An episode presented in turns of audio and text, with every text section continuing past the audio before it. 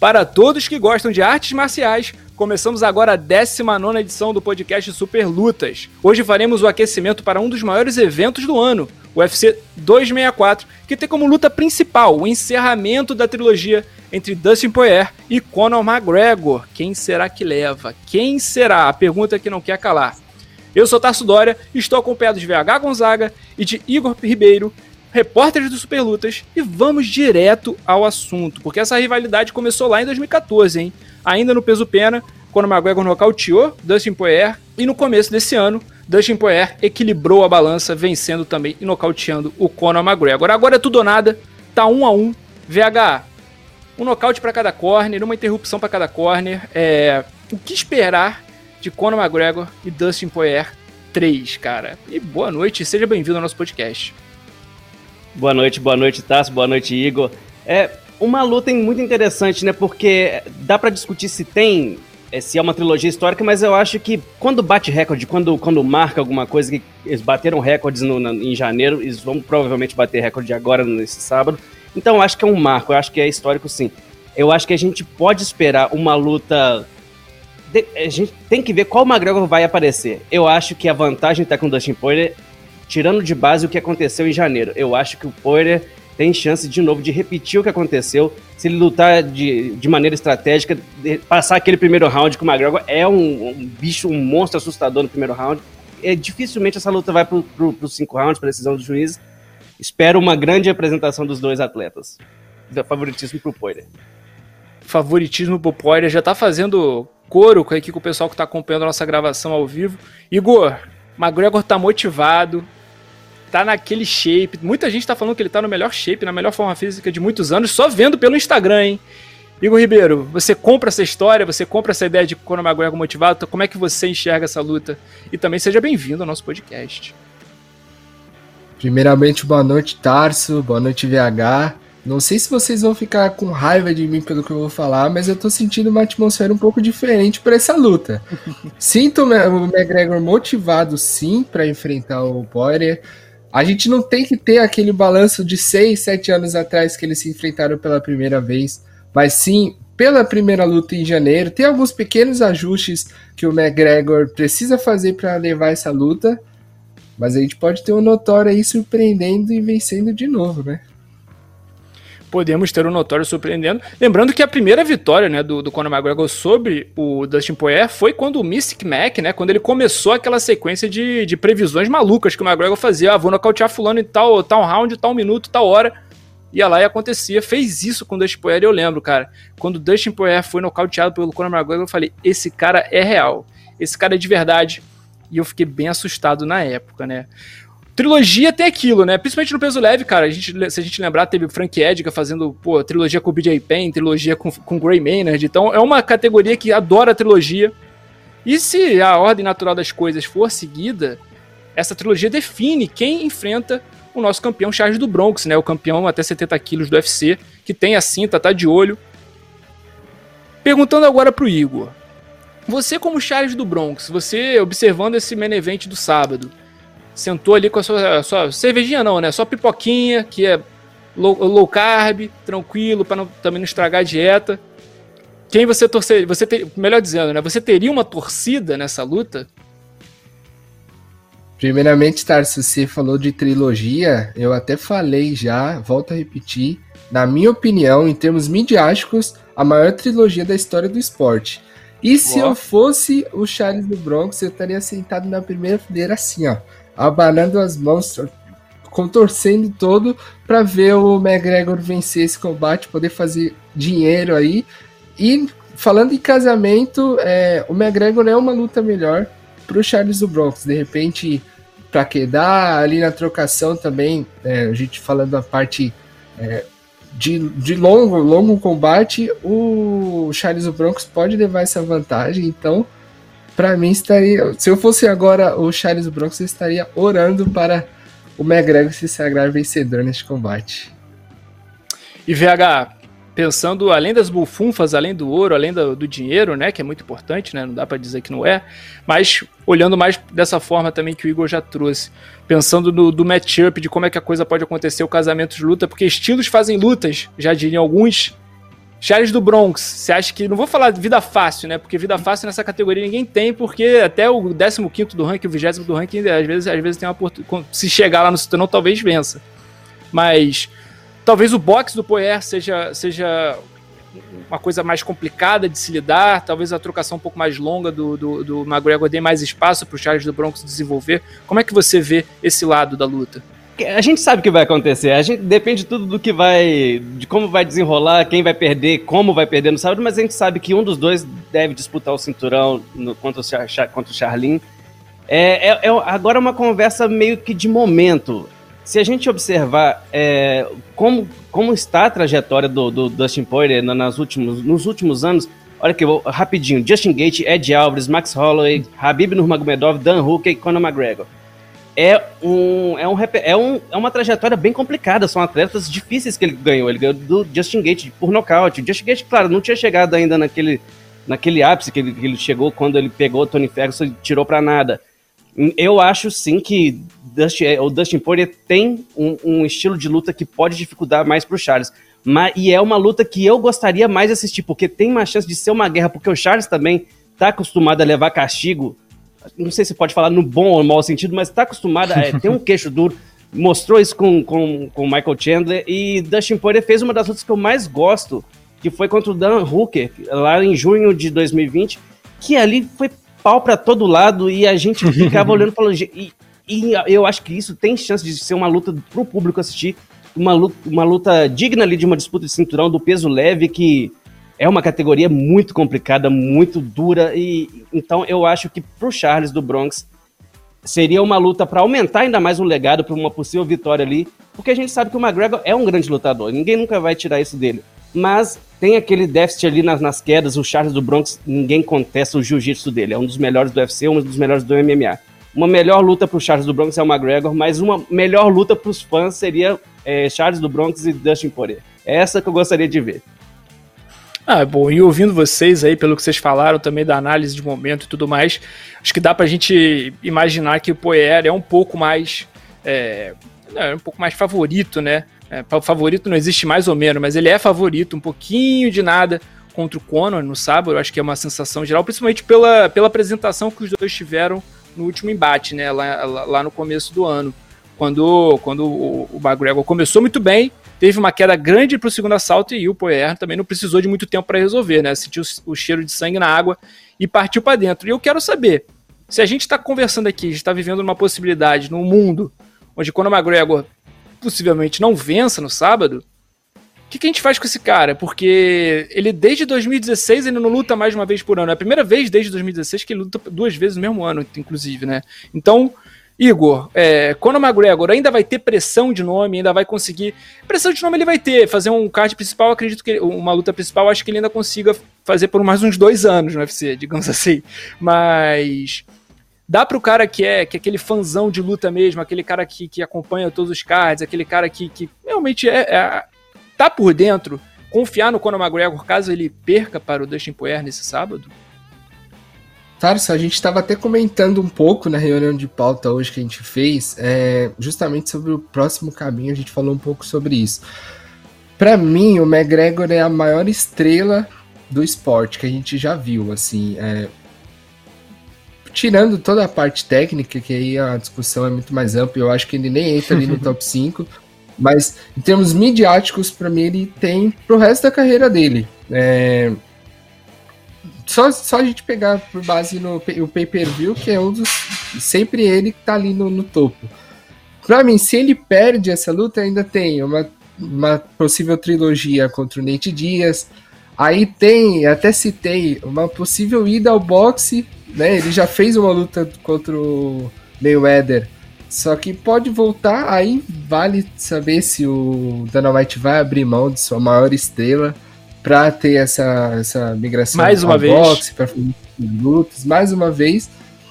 Tem muito caminho pela frente. É, não acho que se ele perder, ele consiga voltar ao topo da divisão dos leves ou dos penas ou de qualquer outra divisão. Só que tem o que mais tem ainda é super lutas para o McGregor fazer pela frente.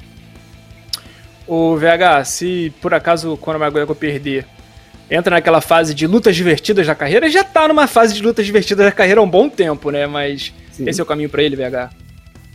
É, eu concordo muito com o que o Igor falou ali. Eu acho que tem mercado para ele até quando ele quiser lutar. Eu acho que o que esse cara conseguiu fazer durante a carreira dele é a maneira de promover que eu acho que ninguém vai conseguir fazer igual. A, quantia de, a quantidade de dinheiro que, esse, que ele conseguiu ganhar.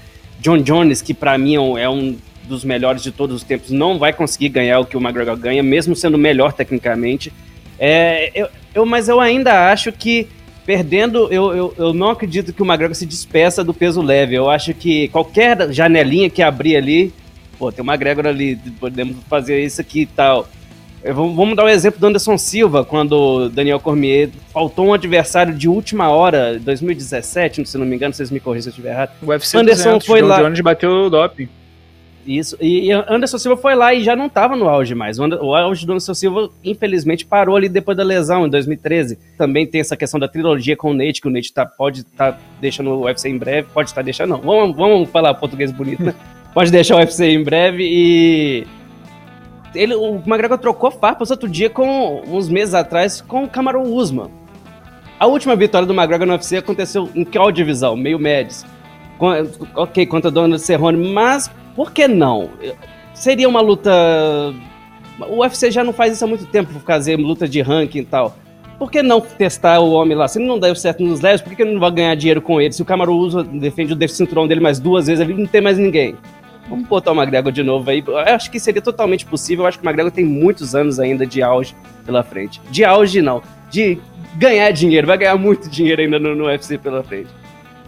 Só para sustentar ainda mais o argumento do VH, a gente nos meio médios não tem grandes nomes que vendam assim. É, tanto é que ele sempre dá uma forçada para colocar o Nate Diaz ali no topo. Por mais que o Nate Diaz não vença as lutas dele, ele segue lutando contra caras de alto nível. Jorge Masvidal, né, o último que ele pegou o Leon Edwards. Então, se o Nate Diaz, que já vende muito bem, é capaz disso, imagina o McGregor, né? Então, tem muito e... horizonte ainda. E só mais um detalhe rapidinho, é, Israel Adesanya pediu o Yoel Romero, que não tinha nada a ver com o momento, né? E o UFC, com a moral que o cara tem, deu a luta pra ele olha, ele pediu se o Usman der a maluquice nele, falar, eu quero o Conor McGregor. E aí, vai falar não pro campeão? Que, que tem, vai, pode bater recorde atrás de recorde aí? Então eu acho que ainda tem um mercado ali dos meio médios. O McGregor não pode, acho que não precisa nem entrar tão pressionado no sábado não, com medo de perder. Eu acho que ainda tem coisa boa para ele não vai precisar do auxílio emergencial Conor McGregor, com certeza. Acho que a gente, a gente, só não pode esquecer que a gente está falando do UFC e o UFC acabou de inventar um cinturão interino, né? Então a regra é que não há regras. O futuro para Conor McGregor nunca esteve tão em aberto, vencendo ou perdendo no sábado e apenas em cinco rounds ou menos a luta principal do UFC 264 vai nos dizer qual é o próximo capítulo dessa história. Chegamos ao nosso segundo bloco e é hora de falar sobre a ala brasileira do UFC 264, porque teremos três dos nossos em ação no card.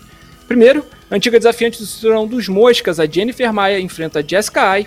Ainda no card preliminar teremos o Michel Pereira, nosso paraense voador, tentando confirmar a boa fase contra o Nico Price. E já no Coleman Event, já mais para o final do card, teremos Gilbert Durinho medindo forças contra Stephen Thompson. VH, vou começar por você, cara. Quero falar contigo sobre a luta da Jennifer Maia. É, acabou batendo no muro contra a, a Valentina Tchevchenko, mas é aquele negócio. Não é demérito nenhum, a Valentina Tchevchenko, uma das melhores mulheres a pisar no tatame em todo, todos os tempos, eu acho. Mas será que Jessica Ai é a boa luta para, para a Jennifer Maia voltar ao caminho das vitórias? Eu acredito Ela, apesar sim, de não é. ter chegado perto de, de, de ganhar da, da, da, Valentina, infelizmente, foi uma que deu um susto ali, deu aquele calor ali no momento que levou a Valentina pro chão, deu, deu, deu aquele susto, e, e ela vai fazer uma luta que pode colocar ela de novo numa disputa de cinturão. Não, acredito que não na próxima rodada, depende também de como que vai se vencer, como vai vencer. Hoje a Jennifer é a quarta colocada, a Jessica Ai também é a sétima. As duas já enfrentaram a Valentina, as duas já perderam. A Jéssica, por sinal, é, perdeu para a Valentina de uma maneira traumática num nocaute, um chute na cabeça no, nos segundos iniciais do, do, segundo round. Então eu acho que é uma luta ali que, que é para dar moral de novo. Eu acho que na verdade a Jéssica saiu com a Jennifer saiu com moral da luta da Valentina, porque os brasileiros assistiram, é, pelo menos parte, né? É, assistiu aquela luta e falou, olha, tem como fazer. Agora, quem vai fazer? Quem vai conseguir? Porque a, Jess, a Jennifer, eu acho que apontou um caminho, uma direção. E quem sabe numa segunda tentativa não pode sair melhor contra a Valentina Shevchenko. Uma boa luta. Ô, Igor, quero falar com você sobre o, o paraense voador. O povo ama, cara, mas é aquilo, é 880. Ou ama ou você odeia ele. Para delírio dos críticos, ele pode chegar à terceira vitória seguida no UFC nesse sábado. Coisa que ele não fez ainda, né? tomou duas derrotas, venceu a primeira, mas depois tomou duas.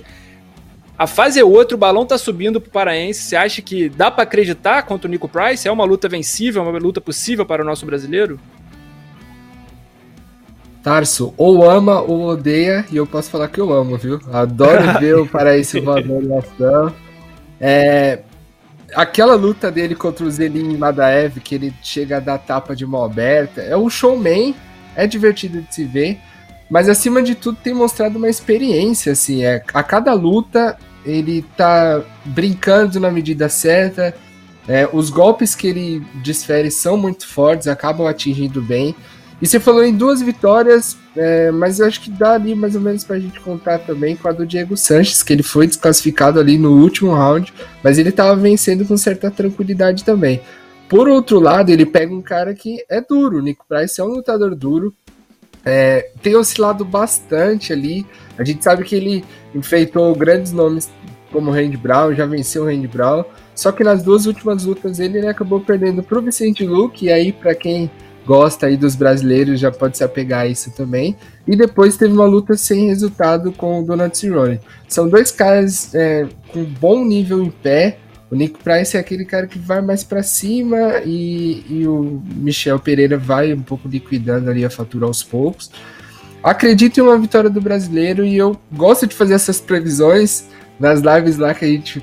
Na primeira live que a gente fez, eu até palpitei algumas. E nessa eu palpito a vitória do Paraense Voador na decisão dos juízes.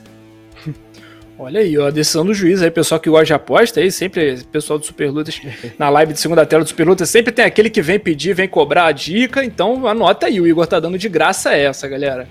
Mas olha só, não acabamos por aí, além do Michel Pereira, além da Jennifer, como eu falei, tem também na, o segundo no ranking e ex-desafiante dos meio médios, o Gilbert Durinho, cara, que pode mais uma vez chegar à disputa de título, pode novamente bater na porta de Camaro Usman, para vender o seu peixe e falar, ó, oh, quem sabe eu como campeão, vamos pensar sobre isso? Então, só que ele vai pegar um cara complicado, vai enfrentar o Stephen Thompson, que também tá sonhando com uma disputa contra o Camaro Usman, já fez, a, já fez campanha dizendo que só ele não lutou contra o Usman, então tá na hora dele, pedindo quase que, pô, na moralzinha, na amizade para ele lutar.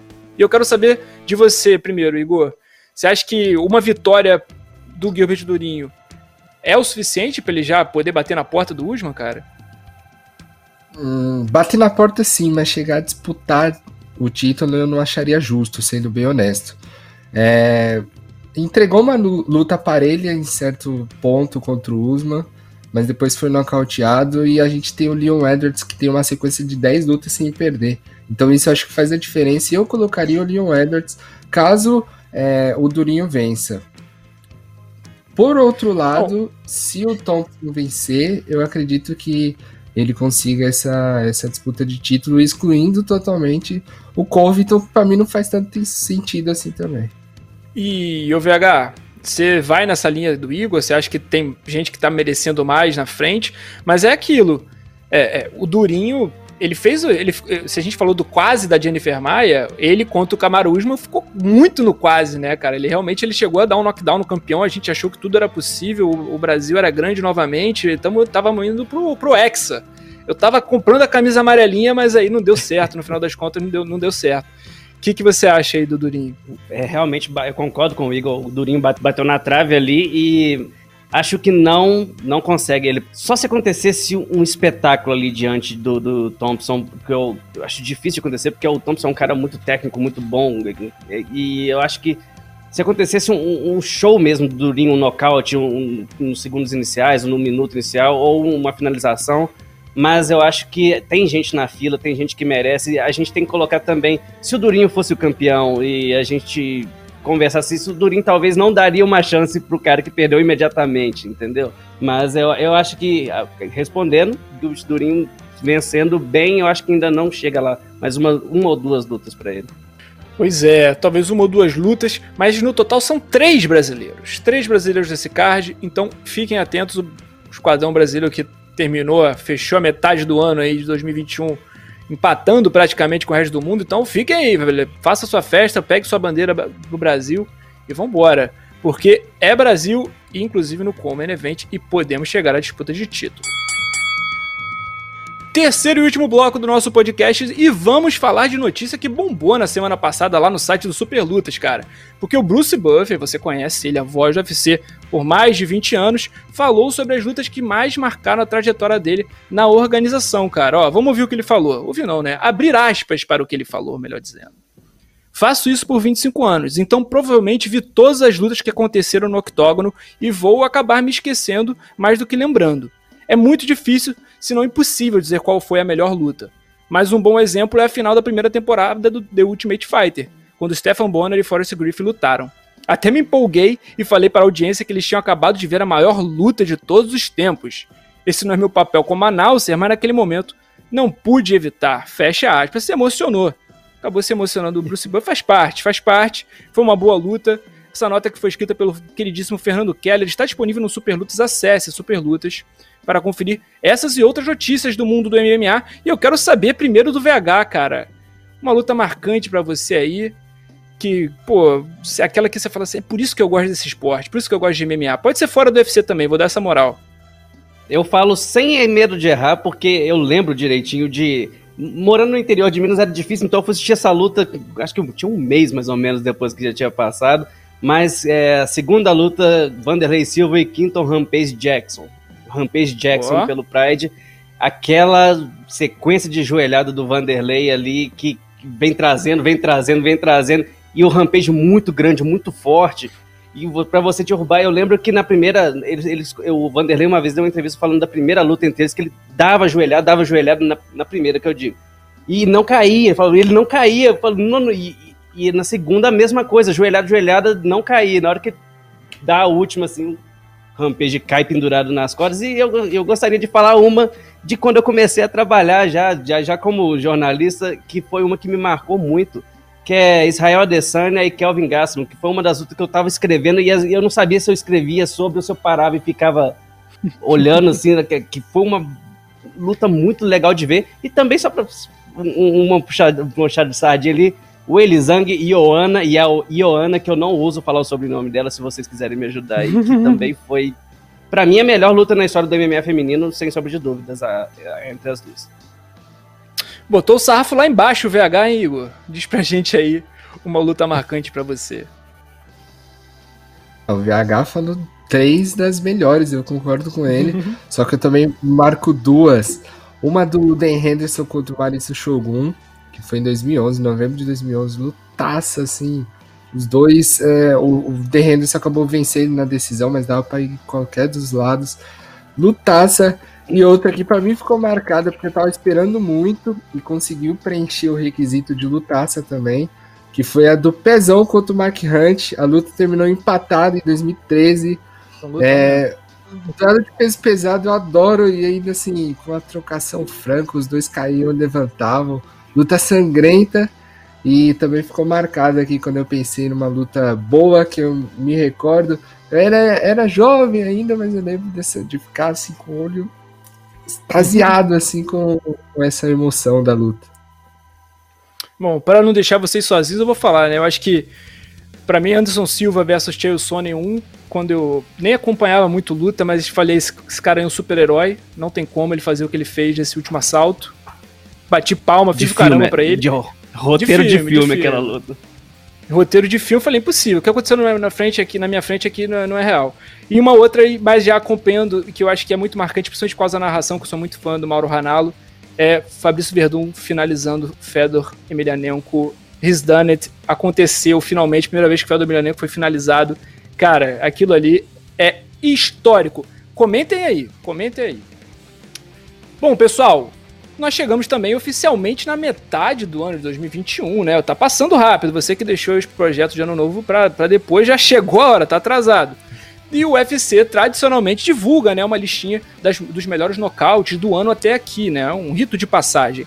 E a organização selecionou seis nocautes para chamarem de seus, né? Chamarem como o, o grande chamariz desse primeiro semestre de 2021, que foram eles, olha, o diretaço de Camaro Usman contra Jorge Masvidal, o atropelo de Francis Ngannou para cima do Stipe Miocic, o chutaço da Namajunas contra o Eli Zeng, que valeu o cinturão também, teve aquela joelhada voadora do Corey Sanhagen contra o Frank Edgar, que eu achei vacilo botar, e também teve o Diri Prochaska dando um verdadeiro descarrego em Dominic Reis, com cotovelada giratória e tudo mais. E para quem achava que não ia ter brasileiro na lista, teve brasileiro na lista sim. Edson Barbosa conseguiu entrar na lista com aquele nocaute delay contra o Shane Burgos, que ele bate no Shane Burgos e o Shane Burgos faz uma força danada para ficar em pé, mas não consegue.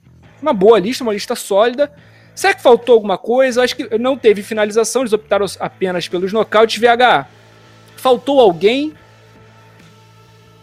Cara, eu, eu, colocaria ali, com todo o respeito que eu tenho pelo Rodolfo Vieira, mas na última luta dele, o Dustin conseguiu um feito histórico, que foi finalizar Rodolfo Vieira, um dos maiores nomes na história do jiu-jitsu. Então eu, eu, colocaria essa aí, eu, eu acho que faltou essa, essa finalização, que pro Dustin vai contar pro resto da vida que ele fez isso. Igor, vai também puxar uma finalização ou vai exaltar uma dessas, esses, um desses nocautes. Do, do Edson Barbosa é, é surreal, né? É, é, cinematográfico também, né? Olhar pro Shane Burgos fazendo força, brigando contra ele mesmo, tentando ficar em pé, é uma cena impactante. Não, eu também pensei justamente isso. É, o Anthony, eu esqueci o nome, sobrenome dele, Hernandes, se eu não me engano, finalizando o Rodolfo Vieira, que era algo que a gente pensava que não poderia acontecer. Isso para mim foi bizarro. E não pela finalização em si, que foi muito bonita, mas pelo feito, pelo marco. E falando de dois knockouts, é, vou destacar do Derrick Lewis contra o Cuts Blades, que estava sendo azarão pro combate. Aí tá um lindo knockout. E fazendo só uma menção honrosa aqui pro pessoal, pros brasileiros aqui, todo mundo tá nos acompanhando. Charles do Bronx vencendo o título, nocauteando o Michael Chandler. Então fica essa menção honrosa aí também. Excelentes menções honrosas. Boa lista. Mais um ano forte aí. O UFC sempre protagonizando grandes nocautes e finalizações com seus lutadores. Vale a pena, vale a pena acompanhar esse evento. Até que é bom, até que é bom, diriam alguns. Bom, pessoal, nesse sábado acontece o UFC 264. A gente falou pra caramba ao longo desse podcast. Se você quer ouvir mais, volta, dá o replay. Se você quiser mais informações, mais notícias, acesse o Super Lutas. Porque neste sábado, a partir das 7 horas da noite, vai começar o card e vai ter cobertura no site, vai ter cobertura nas redes sociais, vai ter live de segunda tela, vai ter tudo para você saber cada detalhe desse UFC 264 que tem como luta principal Dustin Poirier contra Conor McGregor a terceira trilogia, fechando a trilogia e tem ainda três brasileiros no card, brasileiros que sonham com o cinturão, então é impossível perder. Eu sou Tasso Dória, estive hoje na companhia do VH Gonzaga, do Igor Ribeiro, e esse aqui foi o podcast Super Lutas de edição 19. Até a semana que vem.